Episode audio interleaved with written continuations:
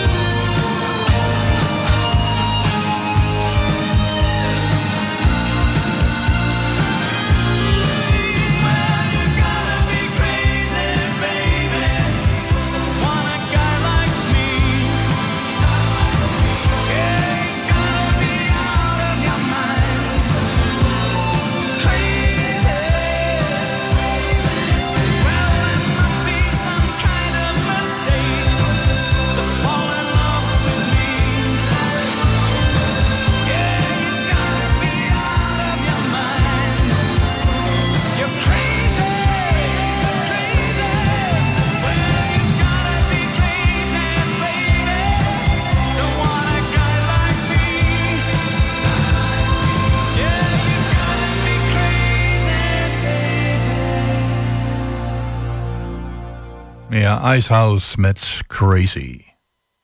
En dan uh, gaan we naar onze volgende gast. En dat zijn twee um, medewerkers, twee collega's van 1 Twente. Jessie Soepenberg en Ernst Bergboer. En ze zijn uh, naar Oekraïne geweest. Eigenlijk in, het, uh, in de voetsporen van een hulptransport vanuit Twente. welkom en leuk dat jullie er zijn. Dankjewel. En ja, ik zei collega's van 1 Twente. Misschien is het wel goed om daarmee te beginnen. Wat doen jullie binnen 1 Twente, Jessie? Ja, wat ik doe, ik ben eigenlijk beeldcoördinatie. Dus ik uh, probeer alles zo goed mogelijk uh, op beeld te regelen. Ik ben zelf dus een cameravrouw, dus ik uh, ga dus steeds op pad nog. Ik ga zelf editen, ik zit in de regie, dus met alle knopjes, dat alles goed loopt. alles wat creatief is, daar, dat voer ik uit. Creatief en beeld. Hengelo Spel bijvoorbeeld, ben je ook bij betrokken? Ja, zeker, dat doe ik de regie. Ja. Kijk, nou mooi, dan weten we dat alvast helemaal. En Ernst? Ik zou net te denken, je hebt niet de minste aan tafel natuurlijk als het om Jessie gaat. Nee, we zijn er helemaal onder de indruk. Uh, ik ben uh, journalist, uh, onderzoeksjournalist vooral. Maar goed, kleine redacties, je weet hoe dat werkt bij lokale omroepen. Dus ik doe van alles en nog wat ook hoor. Ik presenteer ook wel af en toe een programma. ik probeer zelfs inmiddels wat met beeld te doen. Ik, ben, ik fotografeer ook vrij veel. maar mijn hoofdding is toch wel onderzoeksjournalistiek. Aha, en als um, nou, journalist en beeldredactrice... Um, beeldmaker, uh, regie uh, doe je ook. Uh, zijn jullie gevraagd om mee te gaan naar Oekraïne? Nou, gevraagd is misschien iets te veel gezegd. Het was wel echt. Een... dat is jouw idee. ja, het, het, dat klopt. Het was mijn eigen idee. Dat wil zeggen, ja, het is gaandeweg een beetje ontstaan. Maar toen die oorlog uitbrak, wilde ik erheen. Eigenlijk meteen al. Uh, dat is een lang verhaal, doet er ook niet zo heel veel toe. Maar uiteindelijk ben ik gaan lopen uitzoeken van, maar stel dat, wat, wat heb je dan nodig? Um, training gedaan, uh, verslaggever in oorlogsgebieden, zeg maar. Samenwerking tussen NLPO en uh, Defensie. Mm Of de, de NPO moet ik zeggen, en Defensie. Um, en daar kwam eigenlijk uit van ja, als je dan iets wil, is het misschien een idee om met een, uh, met een NGO mee te gaan richting Oekraïne. En dat idee dropte ik bij ons op de redactie. En dat werd heel goed ontvangen. Van, dat is mhm. eigenlijk een heel tof idee. Dus we hebben een heel dossier omheen gebouwd, van, van Twente tot Oekraïne. Met verhalen van Oekraïners hier en tukkers die betrokken zijn bij uh, nou ja, die oorlog in Oekraïne of bij, bij de opvang of wat dan ook. En deze reis is daar eigenlijk een beetje een soort van nou ja, uh, epicentrum van, zeg maar. Uh, en ik zocht iemand om een, een, een, iemand van een cameraman, vrouw, om mee te gaan. Want ik, ik kan wel fotograferen, is ook mooi. Maar ik wilde wel heel graag iemand met camera mee. Dus toen heb ik Jessie gevraagd. Van Jess, wat ik, ja, daar ga je een beetje zoeken, hè, van wie wie zou dat kunnen, technisch? En gewoon als, als het om mooi camerawerk gaat. Dat is natuurlijk heel belangrijk. En tegelijkertijd zoek je ook een reismakker. Ja, wie wil ook de reis aan? Ja, iemand die dat ook, ook aandurft en wil. Die, die de lol daarvan inziet. Ja, lol is misschien niet helemaal een goed woord. Maar, en ja, er was eigenlijk maar één bij ons op de redactie... van wie ik dacht, ja, die, die moet ik mee hebben. Want dat gaat goed. En dat was Jess. En Jess... Uh, zei uiteindelijk, en hij zei eerst gaaf, cool. En toen zei ze ook, moet toch even nadenken. Ja, wat is ja, ja, En, toen, en uh, goed, uh, zo het is ook niet helemaal niks. Hè? Je, jij bent dus eigenlijk wel uh, goed voorbereid hieraan begonnen, omdat je vanaf het begin dit nou, in gedachten had. We hebben wel meteen gezegd, als, als er iemand, degene die meegaat, moet diezelfde training doen. Dus Jesse heeft die training ook gedaan, wat later. Aha, ja. nee, dat is wel belangrijk. Ik bedoel, het, het, het, risico, in Oekraïne, zeker als je niet naar het front gaat, we zijn ook niet naar het front geweest, is het risico heel erg te overzien. Maar het blijft een risico, het blijft een oorlogsgebied. Dus, uh, dus het is gewoon goed om, om goed voorbereid te zijn. En goed verzekerd te zijn. Dat was ook nog een hiccup.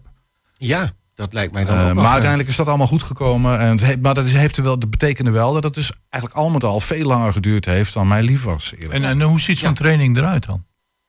Oh, dat is een. Ja, dat... ja drie dagen is dat eigenlijk. En je weet echt van um, seconde af niet wat je gaat doen. Je, je gaat er gewoon heen. Je weet, uh, je moet je semi-warm aankleden. En je ziet het wel daar.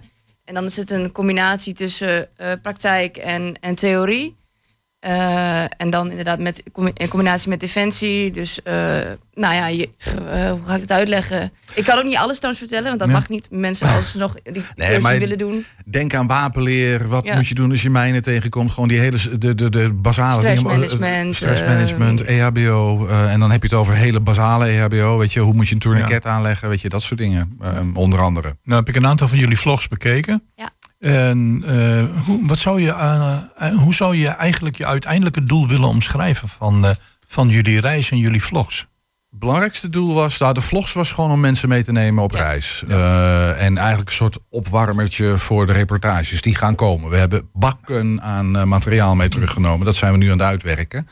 Het doel van de reis was um, heel simpel om gewoon te laten zien, het verhaal te vertellen van wat betekenen nou die kleine hulpgoederen. Want dat is eigenlijk een druppel op de gloeiende ja, plaat. Wat betekent dat voor de mensen daar op de, op de plekken waar het terechtkomt? Dat wilden we heel graag weten. Sowieso komt het goed terecht. nou, het antwoord is ja, het komt echt heel goed terecht. Maar ook wat betekent dat dan? En voor mij zit hem dat ook heel erg in die, in die kleine link. En die, het is eigenlijk heel persoonlijk. Hè? Van ik geef een bed, of ik geef een jas, of ik geef mm-hmm. iets. En dat komt daar terecht voor iemand die het echt nodig heeft. En word je dan gewild of ongewild ook geconfronteerd met verhalen? Want ik heb een aantal mensen hebben jullie in beeld gebracht. Uh, jullie hebben zelf verhalen verteld. Uh, is, is dat geregisseerd of is dat komt gewoon ongewild binnen? De combinatie. Uh, we wisten van tevoren wel bepaalde verhalen die we wilden maken. Die hebben we ook gedraaid. Maar ze hebben ook ter plekke gezegd van... Goh, zouden jullie ook bijvoorbeeld um, met de militairen uh, mee willen? Dus hebben we ja gezegd. Want daar zit ook een verhaal in. Hoe, hoe beleven die militairen dat?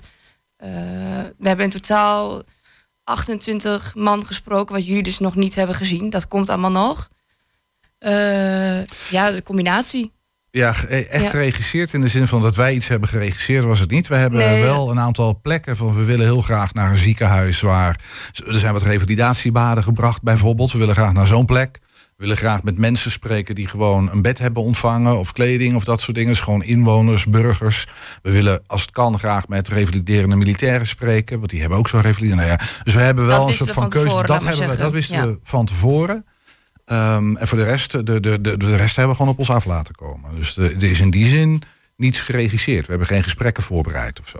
Nee, nee, nee. Dan, nou ja, goed. Je hebt wel dus uit eerste hand uh, op een heel breed gebied informatie kunnen krijgen.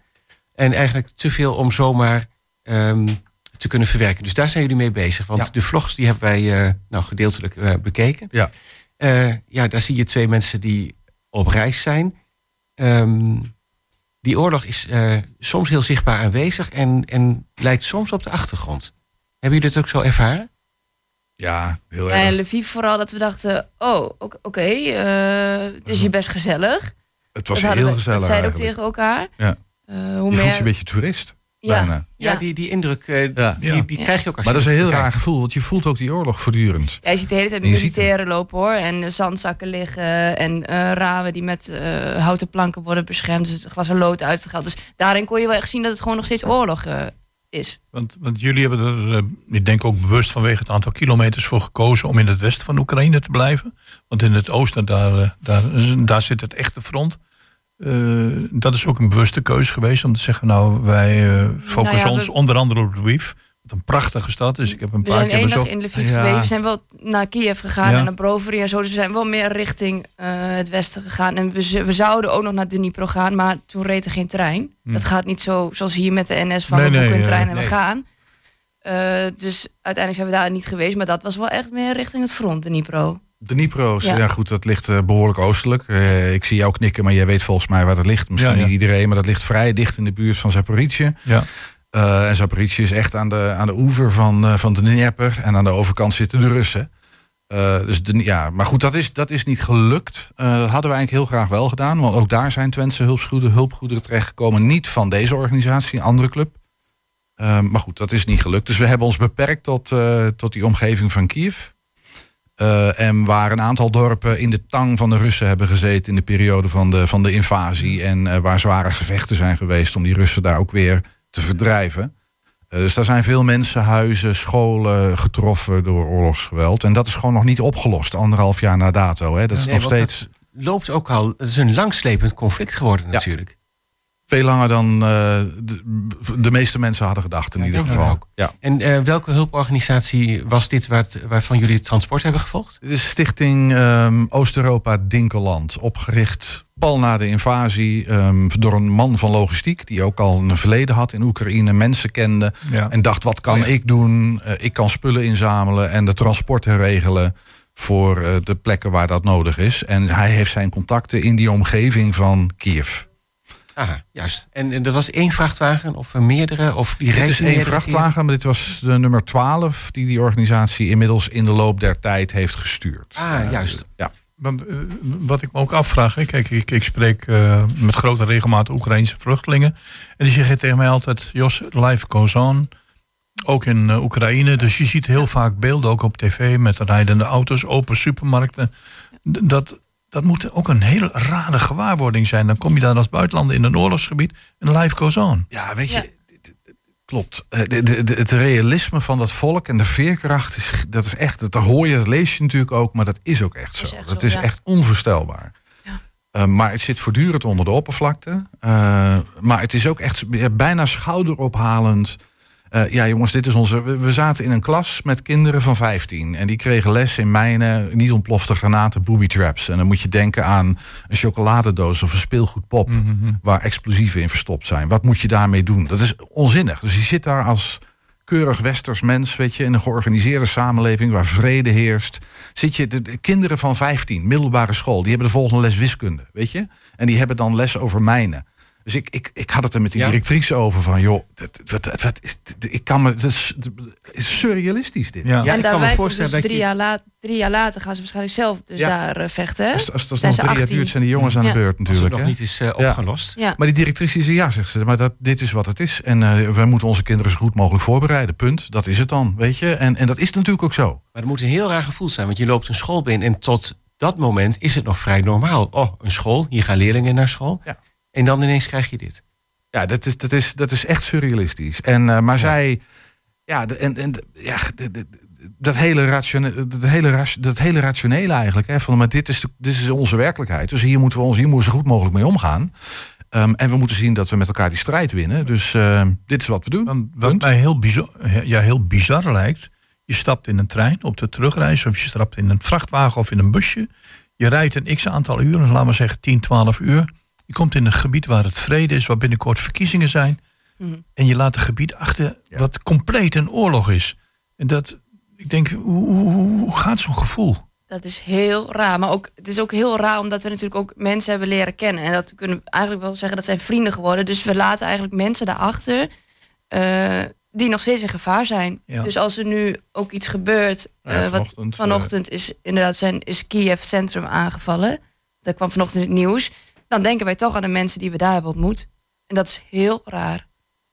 Want, ja, dat moet een bijzonder eh, eh, naar gevoel zijn. Ja. want als één ding duidelijk is geworden, of langzamerhand duidelijk wordt, door allerlei eh, ja, spanningen in de wereld, is dat dit nog lang niet is afgelopen. Nee. Nee, zegt ze zelf ook, hè? Ze bouwen nog steeds ook eh, schuilkelders bij scholen.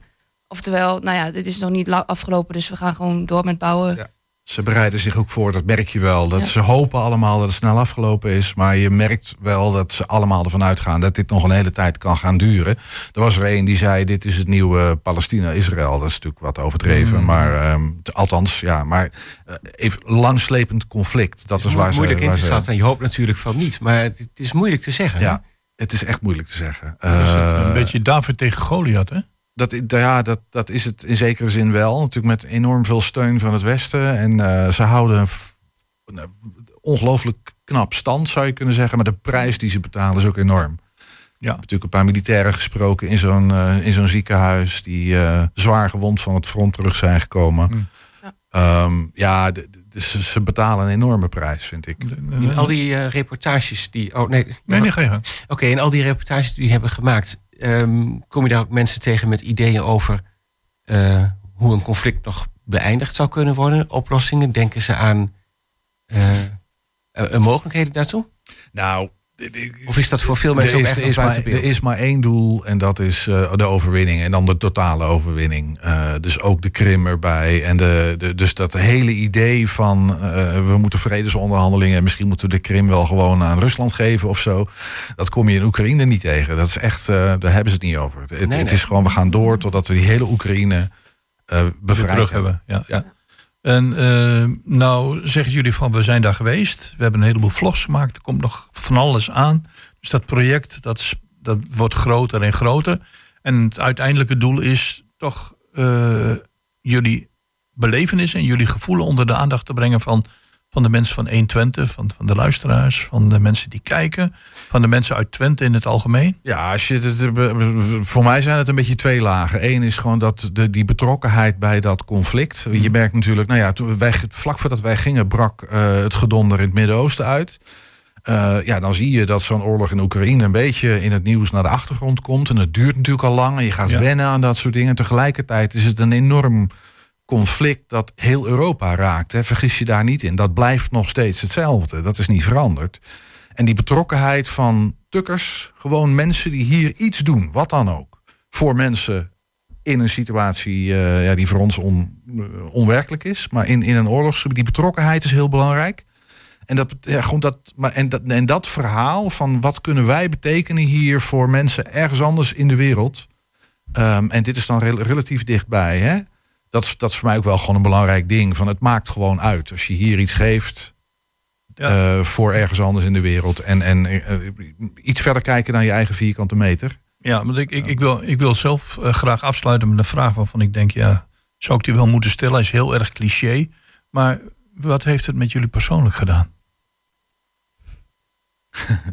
Eh, nou, een, go- een goede vraag. Weet je, voor mij is, ik ben 27, dus voor mij is het wel eh, een soort eye-opener van, ja, dit, dit is ook de wereld. Het is niet eh, van, ik ga vanmiddag lekker shoppen in de stad of zo. Dat is er helemaal niet aan de orde. Mhm. Dat wij eh, kijken van, oh, dat is wel een leuk, tof shirtje. Zo werkt dat dus niet. En we zijn wel echt wel downtown ook gegaan. Bij Alex en wij hebben geslapen bij een gastgezin. Dus niet in een hotel ook. Dus we hebben heel erg ook de manieren daar leren kennen en zo. En ja, wat het. Het is zo bijzonder als je als eh 27-jarige vrouw eigenlijk kunt zeggen: Nou, ik ben in een oorlogsgebied geweest. En dat je gewoon ziet dat eh, als je niks meer hebt, dat je er alles aan doet eh, om er nog iets van te maken. Ja, dat, dat, dat ken ik hier niet in Nederland. Relativeren dus. Ja. En jij? Ja, het komt wel erg dicht in de buurt. Ik denk ook dat dat. want Ik heb mezelf al afgevraagd waarom wil ik dat, weet je. Ehm, eh, en ik denk dat het toch heel veel te maken heeft met eh, ergens de kern van het menselijk bestaan. Waar gaat het nou echt om in het Mhm. leven, Ja. zeg maar? Hè? En dan, dan kom je op het moment dat je niks meer hebt, of dat je, je, je, je kale bestaan bedreigd wordt, en dat is natuurlijk eh, in zo'n situatie, dan kom je op dat soort thema's terecht. Waar gaat het nou echt om? Het gaat over vriendschap, het gaat over het met elkaar doen, het gaat over elkaar helpen, het gaat over. ehm, eh, en, en, en wij zijn hier in Nederland natuurlijk toch bezig ook, en het is ook logisch, hè, andere context, maar met heel veel, ja, dat je denkt, van, nou, jongens, is dat nou echt zo belangrijk? Maar we maken het heel belangrijk, hè? Eh, en ik, ik denk dat ik heel erg hou, en, en dat raakt me dan ook in de verhalen van mensen. Er zit altijd zijn kleine mensenverhalen, stuk voor stuk. Ja. Eh, nou, duidelijk dat het dus echt wel eh, met jullie beiden eh, ja, eigenlijk veel gedaan heeft. Zeker. Dat kan je rustig Ja. zeggen. Ik en zou zeggen, voor wie het eh, na wil kijken, eh, die kan kijken op de website Ja. van 120.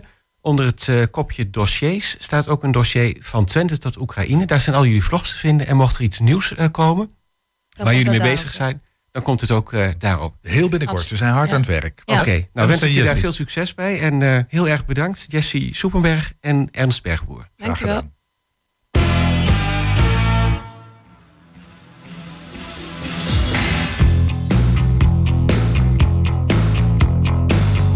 Out where the river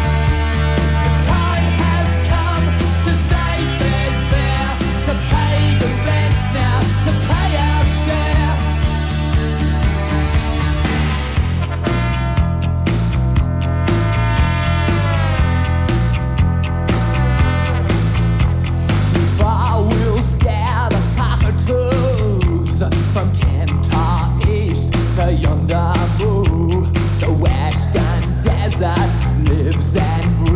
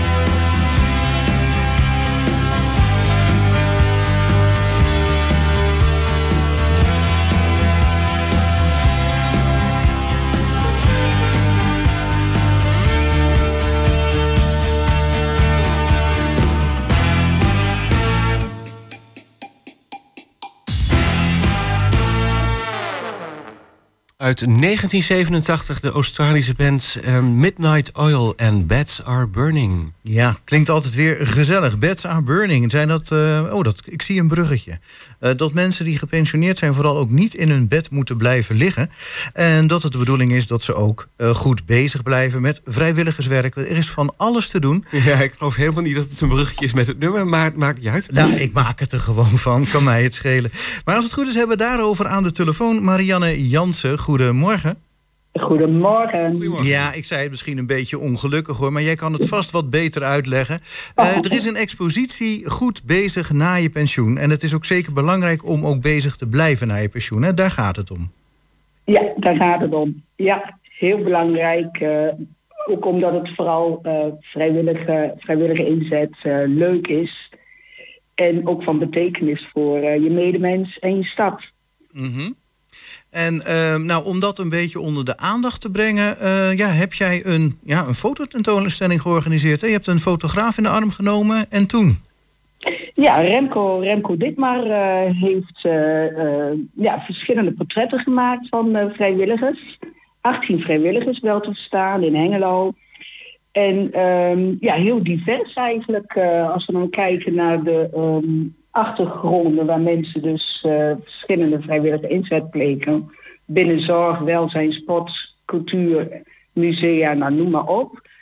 Um, hebben we dus ook uh, de mensen geïnterviewd. En, uh, en daar kwamen prachtige verhalen uit voort. Dus zowel beeldmateriaal als verhaal, vorm, ja, die zijn zichtbaar. Uh, en dat is bij het gebouwtje, uh, het, het voorma de voormalige dagwinkel uh, bij het gemeentehuis. Ja, de voormalige dagwinkel, een beetje ingeklemd tussen het gemeentehuis en dat winkelcentrum, heet hier ook alweer? Teamsbrug. Dankjewel. Ja. ik was even de naam kwijt. En daar hangen dus ook ja, 18, ja, ja, volgens mij wel levensgrote posters of foto's. Klopt, ja. En uh, nou ja, goed, een van die personen is wel een goede bekende. Dat is uh, onze collega Anton. Dit is een vrijwilliger ja. bij de radio, dus die kennen we wel een beetje. Uh, ja. Hè, ja, want ik bedoel, dit is ook vrijwilligerswerk in principe allemaal. Um, maar kun je misschien nog, er nog iemand uitlichten van dat hij een bijzondere hobby of vrijwilligerswerk doet? Nou, eigenlijk zijn ze alle 18, maar eigenlijk ook eigenlijk alle vrijwillige inzet wil, willen we er wel uitlichten. Alleen ja, dat is ondoenlijk.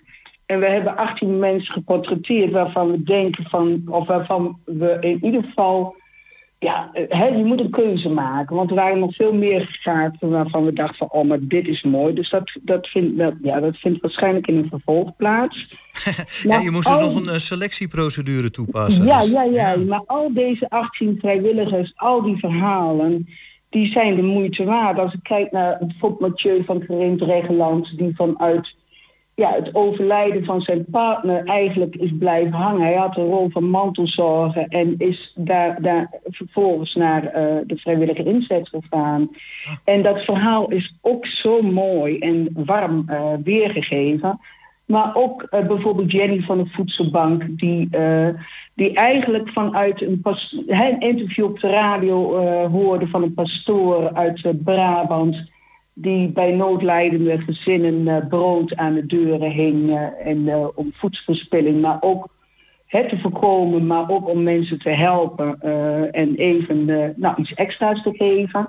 Het, het, maakt eigenlijk niet uit. Iedereen die heeft zijn eigen drive en zijn eigen um, beweegreden om vrijwillige inzet te plegen.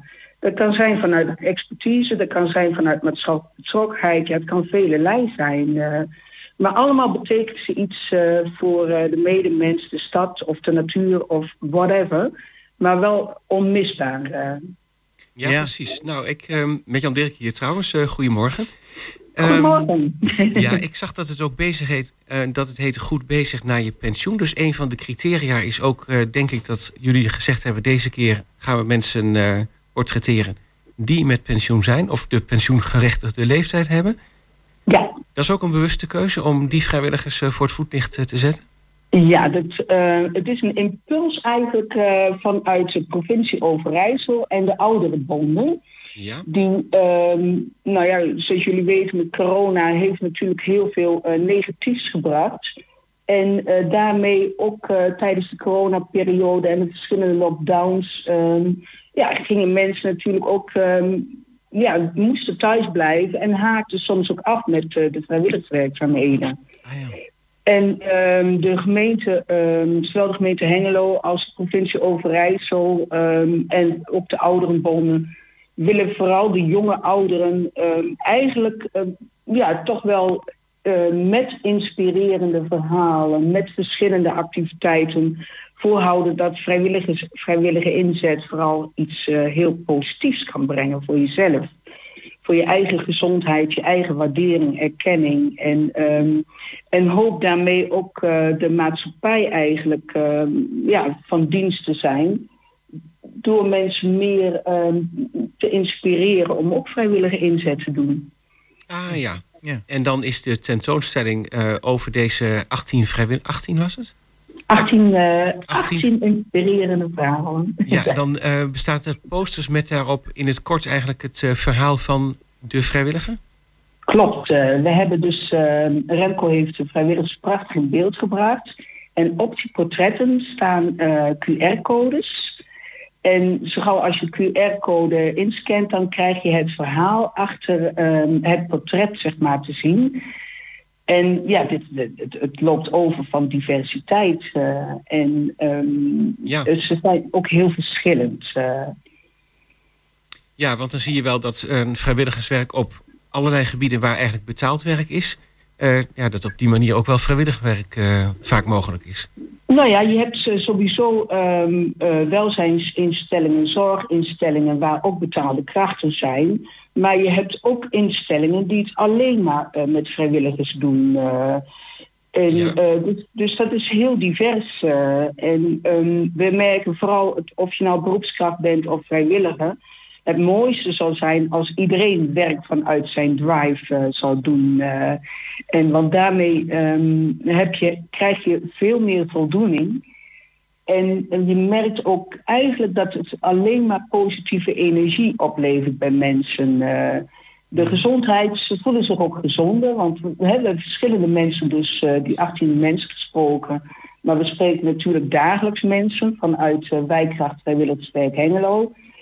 En we merken dat, het, dat eigenlijk alle, alle verhalen ehm, overlopen van positiviteit. eh, in, de, in de inzet, maar ook in, in, in de ontplooiing. Je, je verrijkt jezelf, maar je verbreedt je kennis. En ehm, ja, je, je, je blijft maatschappelijk betrokken. eh, en dat geeft mensen toch wel heel veel voldoening. Ja, je zei het zelf al min of meer tussen de regels door. hè. Ook bij betaald werk is het belangrijk dat je plezier hebt in wat je doet. Dan hou je het sowieso Ja. langer vol. Hè, dat is niet Ja. alleen voor vrijwilligerswerk natuurlijk. Nee, Ehm, ik had nog eh, een vraag. Oh, dan ben ik hem net weer vergeten. Dat is ook wat. Heb jij nog een vraag, Jan Dirk? Ja, want jij vertelde dat het eh, te zien is ehm, tussen het stadhuis en Teamsbrug. Klopt. Ehm, wanneer zijn de openingstijden daarvan? Nou, het is een het gebouwtje bij het gemeentehuis, zeg maar, bij de, vlak bij de hoofdingang eh, van het stadskantoor. Oh, is dat dat met En- het vakwerkmuren? Precies. En eh, dat gebouwtje die, die eh, heeft dus voor de raam allemaal panelen. En daar hangen dus al die portretten. Dus je kunt ze aan de buitenkant zien. Dus Ah. er zitten geen openingstijden aan. Precies. En dat is eh, ge- gedurende de hele maand november te zien. Dus leuk als je de stad ingaat voor Sinterklaas inkopen om hier even langs te gaan. En daarnaast gaan we in 2024, want het is een reizende expositie, zitten wij eh, met onze expositie zoals het er nu voor staat half februari in de bibliotheek. En vervolgens gaat het naar diverse wijkcentra en dergelijke. En wij hopen hiermee vooral eh, door de stad te gaan om, eh, om mensen die zeg maar een gebouw binnenlopen, eh, in, in, in- ja, een stukje kennismaking eh, te geven met eh, vrijwillige inzet. Ja, Ja. mooi, mooi idee. Dus de hele maand november nog te zien eh, bij de Teamsbrug, bij, Bij het de stadhuis. Teamsbrug. De foto-expositie goed bezig na je pensioen. En Ja. ja, ja eh, bet- eh, eh, betrokken, mede-organisatie, eh, organisator Ingrid. Nee, nou zeg ik het helemaal goed. Marianne Jansen, hartelijk dank dat je even hier aan de telefoon wilde komen om Ja. dit eh, te benadrukken. Ik ga mag, ik zo. nog een, mag ik nog even iets zeggen? Nou, heel, heel kort dan. Ja, want de expositie is mede mogelijk gemaakt door eh, een, paar, een aantal vrijwilligers bij ons. En dat is, eh, zijn Sandra Schaat en Sippy Hilbrik en Michiel, onze communicatiemedewerker. En natuurlijk ook Remco Nou, die namen ook bij deze genoemd. Noem ik nog Ja. één keer Marianne Jansen. Dank je wel dat je even na- aan de telefoon wilde komen. En eh, graag tot een volgende keer. Dankjewel. Oké, tot ziens. Dag.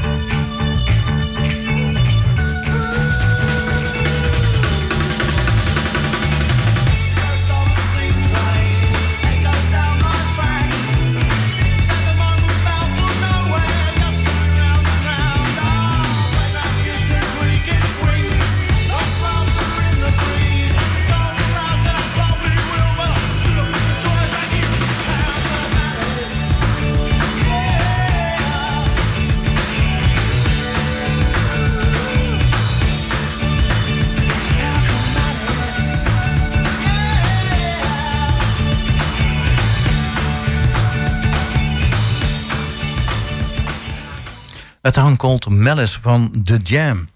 Ja, en deze week was het de dag van de mantelzorg. En als je dan denkt aan de dag van de mantelzorger...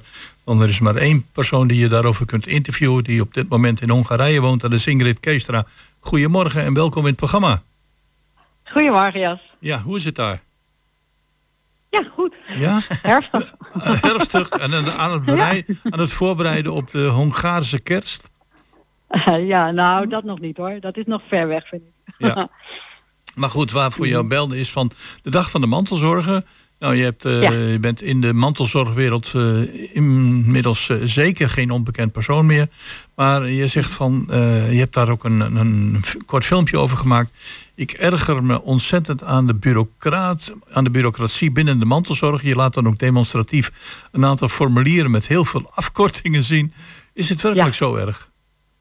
Ja, ik vind van wel. Ehm, ik heb eh 15 jaar voor mijn moeder met Alzheimer gezorgd. En een groot deel daarvan woonde zij thuis nog, een jaar of negen. En toen eh, hadden we een PGB, dat is ook al een afkorting. Jo. Eh, Persoonsgebonden budget, die ken ik nog. budget. Ja, Ja. ja. precies, die kent iedereen nog wel. En dan eh, moet je dus allerlei, dan krijg je dus geld van de overheid om zelf zorg in te kunnen kopen voor jouw dierbare die nog thuis woont. Om het eh, wat makkelijker te maken allemaal. En dan krijg je dus een stapel formulieren die je moet invullen. En je moet ieder kwartaal verantwoording afleggen over die eh, eh, administratie. wat terecht is. Maar ik kreeg bijvoorbeeld ehm, zinnen als de vorige PGB was voor BGGRP. Dit omdat er toen de 5 VV is afgegeven. Ja. Nou, Oké, nou die mag je uitleggen. ja, nee, precies. ik, weet, eh, ik heb het toen wel uitgezocht, maar ik weet nu nog niet meer wat het betekent. Ja. Maar ehm, wat gewoon heel erg is, is dat je zoveel tijd daarin moet steken, terwijl je liever die tijd besteedt aan de persoon waar jij voor zorgt. Ja. Het is, het is al zwaar om te doen naast je gewoon je eigen werk, naast je gezin, Mhm. naast je eigen leven. En dan moet je niet zoveel tijd zijn, kwijt zijn aan al die regels en al die administratie en die Nou ja. bureaucratie. Kijk, het invullen van zo'n formuliertje vind ik één ding. Maar als je het dan Ja. net niet goed genoeg hebt ingevuld... of je bent ergens vergeten een vinkje te zetten... dan kun je weer helemaal opnieuw beginnen. Dat vind ik zo frustrerend. Nou, precies, dat. Ja, ja helemaal eens. En eh, ik vind dat die formulieren eh, in ieder geval veel makkelijker moeten, veel duidelijker. Mhm. Eh, niet zo bureaucratisch allemaal. En ja, mantelzorg.nl, deze dus een landelijke organisatie, die is dus een petitie begonnen ja, ik heb eh, onder het motto. Ja, het motto was mantelzorgers zijn belangrijker dan regels. Nou, dat onderschrijf ik natuurlijk helemaal. En eh, gisteren was inderdaad de dag van de mantelzorg en eh, is daar veel aandacht voor gevraagd Ja. om die petitie te tekenen. Want je ziet het dagelijks voorbij komen, ook hier in de media, zeker nu richting de verkiezingen, dat een heleboel Ja. mensen die in de zorg werken, en eh, laten we dan voor alle duidelijkheid ook even de mantelzorgers daaronder rekenen, al die die niet, eh, vaak niet bezoldigd zijn. De bureaucratie nekt ons. We worden hier gek van. We willen maar één ding. en Dat is goed voor die mensen zorgen. Er eh, Ja. meer tijd in steken. Maar de bureaucratie nekt ons. En dat leidt dan ook. Ja, in het geval van de mantelzorgers kun je dat niet zeggen. Maar in het geval van de zorg leidt dat, leidt dat dan ook dat een heleboel mensen eh, de zorg de rug toekeren. En dat is, eh, Ja, dat is- best problematisch. En ik kan me voorstellen dat als jij mantelzorger wilt zijn. en je, je komt om in de regels. dat je denkt van. ja, maar ik heb toch iets belangrijkers te doen. Ja, precies, precies. En ik ben het helemaal met je eens hoor, dat het ook voor de mensen geldt die in de zorg werken. Die zijn de helft van de tijd bezig met eh, het eh, verantwoorden, het eh, protocollen invullen. En, net wat jij zegt, die zijn daarom niet in de zorg gegaan. Die willen gewoon hè, fysiek aan het werk mensen helpen, mensen aankleden, eh, eten geven, verzorgen. Die hebben een zorghart en dat is niet een, een administratief hart. Nee. Ja, maar, maar Nee. hoe kunnen we dat dan oplossen? Want ik heb er ook een klein beetje ervaring mee met mijn moeder. Ehm, eh, ik heb ook het idee, er wordt ook langs elkaar heen gewerkt... en er zijn regeltjes die, worden, die veranderen... en dan de verzekeringsmaatschappij die hanteert nog eh, regel A... en eh, degene die je dan nodig hebt, die hanteert regel B... en die twee communiceren dan weer niet goed bij elkaar. Daar zit toch Ja, ook een heel groot probleem? Ja, ja. Nee, en er, zijn, er is zelfs een functie voor in het leven geroepen. Ehm, de, de mantelzorgmakelaar heet dat Zo. dan, of eh, zoiets. Maar ja, die komen dan bij jou thuis om jou te, te helpen in die weerwar van regels. Maar ja, die moeten ook weer eh, betaald worden en, en bijgeschoold worden. En het is, het is heel onderzichtig. Ja. ja, dus wie moet het oplossen? Ik denk dat eh, dat inderdaad politieke keuzes vooral zijn. Dus ja, let nu met stemmen goed op wat partijen zeggen over zorg en, en mantelzorg. Ja. Want er zijn grote verschillen in eh, wat mensen, wat partijen daarvoor eh, Nou, willen doen. Wat Ja. ik het meest gehoord heb eigenlijk de afgelopen dagen... is dat er voor een heleboel groepen interesse is... maar dat de senioren niet bovenaan staan. En dat zijn toch wel de mensen die, eh, en dat hoor ik dan heel vaak... na de Tweede Wereldoorlog of tijdens of daarvoor... ons land door dik en dun hebben gesteund... en Ja. nu ergens de klos zijn. Nou, helemaal eens. Ja, ja. Ik zie inmiddels ook dat die eh, petitie bijna 8000 keer is ondertekend. Dat is natuurlijk Ja. wel veel, maar nog lang niet genoeg. Nee. Nou, ik, gisteren heb ik een paar keer gekeken en zag ik dat hij regelmatig te uitlag, omdat het te druk was. Dus dat was hoopgevend. Ja. Maar eh, ja, hij kan nog steeds getekend worden. Dus eh, ik zou iedereen willen oproepen dat te doen. Via Ja. mantelzorg.nl kom je er vanzelf. En eh, hoe zit het met jouw eh, directe of indirecte be- betrokkenheid in de mantelzorgwereld vanuit de plek waar je op dit moment verblijft? Ja, nou ja, ik eh, kan natuurlijk geen fysieke eh, Nee. lezingen meer houden in Nederland. Dat is eh, te ver weg. Ik kan dat wel online doen, maar of dat heb ik in de tijd van de corona natuurlijk ook veel gedaan. Ja. Maar veel organisaties kiezen tegenwoordig voor wel weer live. En dat begrijp ik ook, dat is ook fijner. Dus dat is ja, iets, iets minder geworden. Maar ehm, mijn Facebookpagina Mantelzorger ter Liefde is nog steeds ehm, veel bezocht. En ehm, biedt nog steeds een community voor mantelzorgers om met elkaar te praten ook. Want daar is ook vaak behoefte aan. Dus ja, ik voed die eh, pagina nog wel en ik ga nog wel door. Ja. Zeker. Want eh, ook jij was te horen en te zien eh, op mantelzorg.nl. En, ja, of ja, mantelzorg.nl met jouw filmpje en jouw irritatie over de regels. Dus men weet je nog wel te vinden. Dat klopt. Ja, Nou, dat gelukkig is, wel. dat is in ieder geval- Lang leven de digitale wereld. Ja. Zou je nog één Ja. keer eh, ter afsluiting eh, de site willen noemen en hoe de mensen kunnen ondertekenen?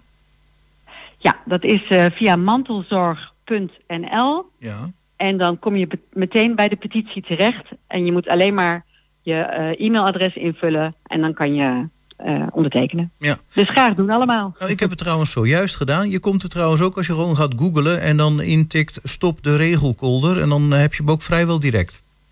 Ja, dat is ook Ja. waar. Ik vind het een mooi woord, regelkolder. Ja. Maar hij moet wel gestopt worden. Daar ben ik helemaal mee eens. Oké, Ingrid Keestra. Nogmaals, eh, wederom bedankt voor je bijdrage aan dit programma. Succes en we blijven in contact. Heel goed, dankjewel. Jo, jo, dag. Tot ziens, dag. De Schouwburg-agenda. Met Mirella Jellema. Ja, ja. En we zijn alweer bijna aan het einde van eh, deze uitzending van Goedemorgen Hengelo. Maar natuurlijk niet zonder dat we eerst met Mirella Jellema hebben gepraat. Goedemorgen. Goedemorgen. Ja, eh, wat heb je deze week in de aanbieding eh, bij de Schouwburg?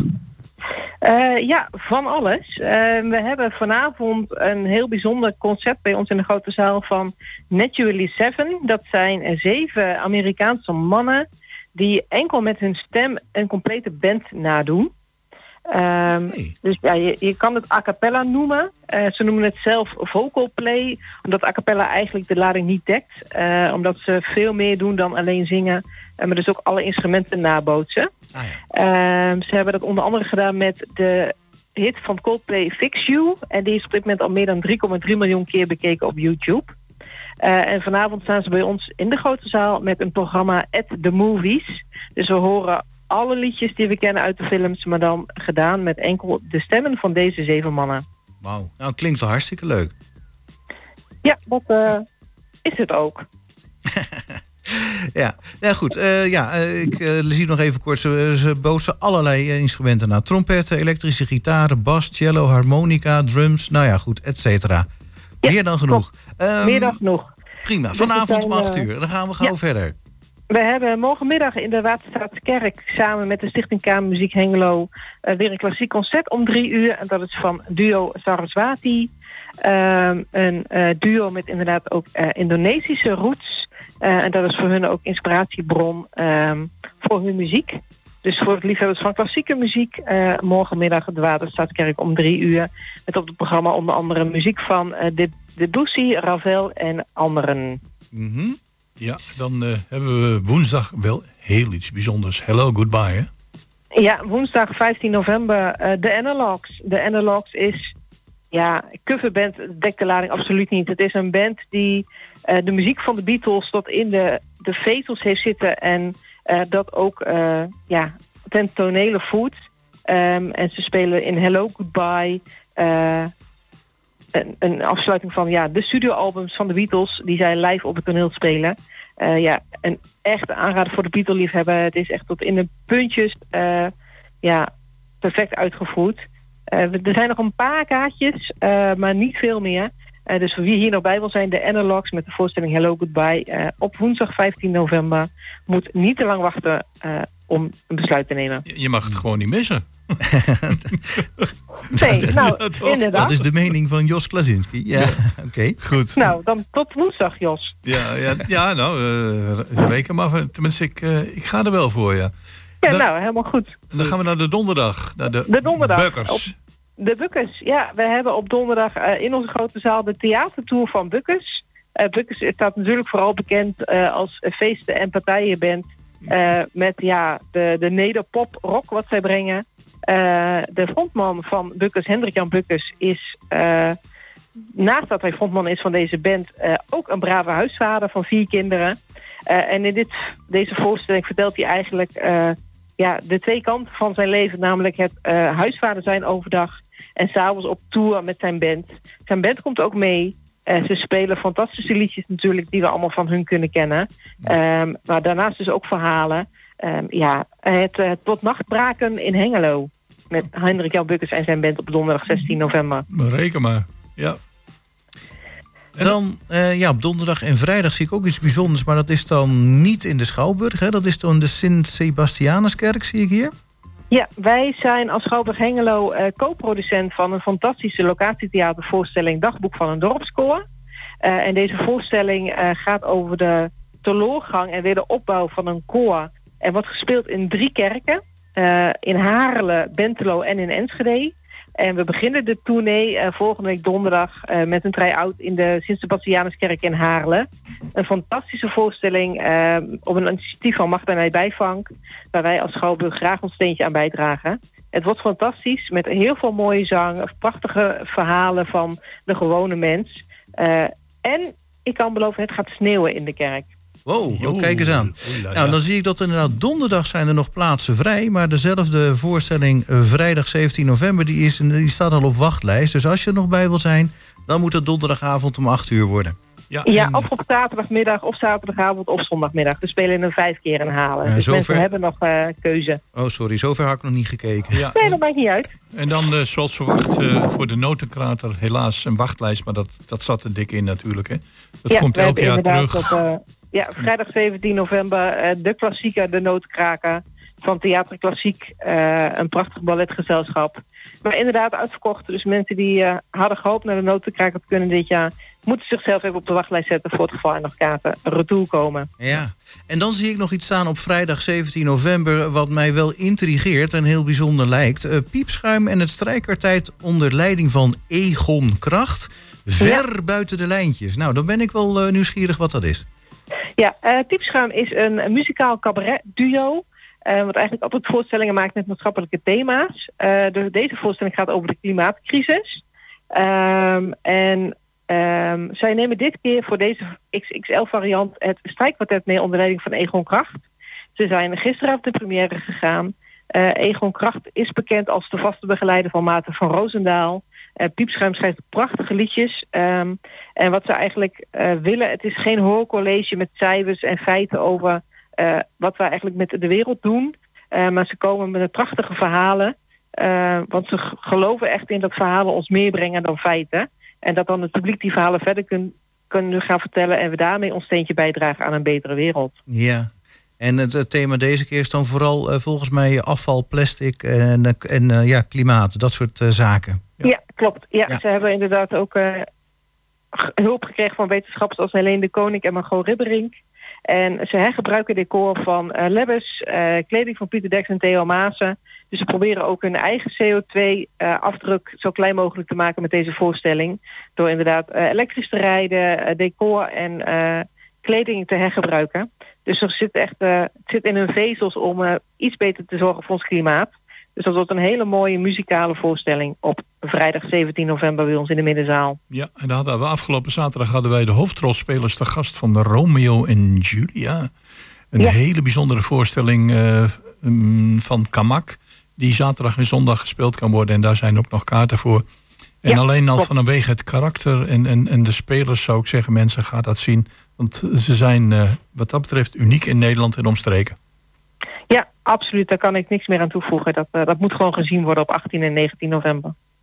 Ja, dan zijn we volgens mij het programma rond, hè? Ja, klopt. Nou, wat ons betreft dan eh, tot een volgende keer. En bedankt voor je bijdrage. Helemaal goed. Fijn weekend. En daarmee zijn we alweer aan het einde, of zo goed als aan het einde van Goedemorgen Hengelo. Op deze zaterdag 11e van de 11e. Ehm, ja, we hebben weer een heel mooi vol programma gehad. We gaan volgende week weer vrolijk verder. Toch? Nou, daar sluiten we ons eh, helemaal bij aan. Bedankt voor het luisteren. Fijn weekend en graag tot de volgende keer.